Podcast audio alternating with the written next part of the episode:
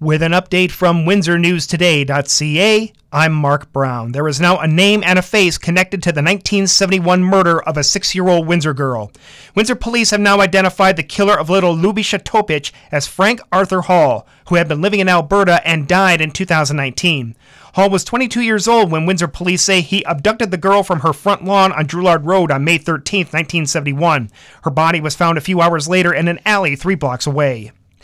Windsor police say a man suffered non life threatening injuries after an assault Thursday afternoon. It happened in the area of Marentette Road between Assumption and Wyandotte Street East at around lunchtime.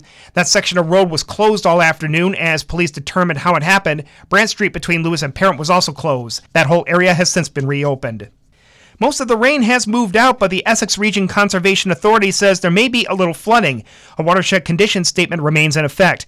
ERCA says with the ground soaked with rain and melting snow, there may be standing water as well as smaller watercourses being strained.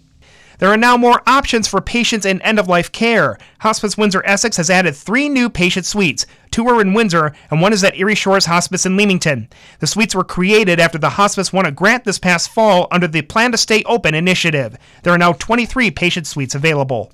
You've got another culinary option in downtown Windsor. Cucina 360 is now open at 58 Chatham. Brian Schwab with the Mid South Development Land Development Group says the investment is an important one. It's the first thing people who are entering into Canada see, and it's the last thing they see on the way out if they're using the tunnel. So you want to present the, you know, your, your, the best first impression and the best last impression you can. The restaurant is an upscale version of the Oven 360 brand. Legendary songwriter Burt Bacharach has died. His publicist said the composer died on Wednesday night in Los Angeles at 94.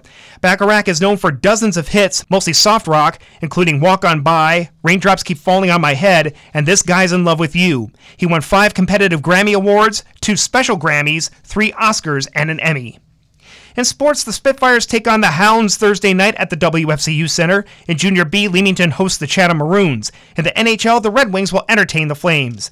The NBA trade deadline has passed with 19 teams making a move. The Raptors picked up Jakob Poeltl from the Spurs for Khem Birch and three draft picks. The Pistons have parted ways with Sadiq Bey and Kevin Knox in a four-team transaction, getting James Wiseman from Golden State. Thursday night's weather scattered showers, very windy and plus 2. Cloudy Friday, temperatures falling to 0. Becoming fair and minus 8 Friday night. I'm Mark Brown. For more on these and other stories, go to windsornewstoday.ca.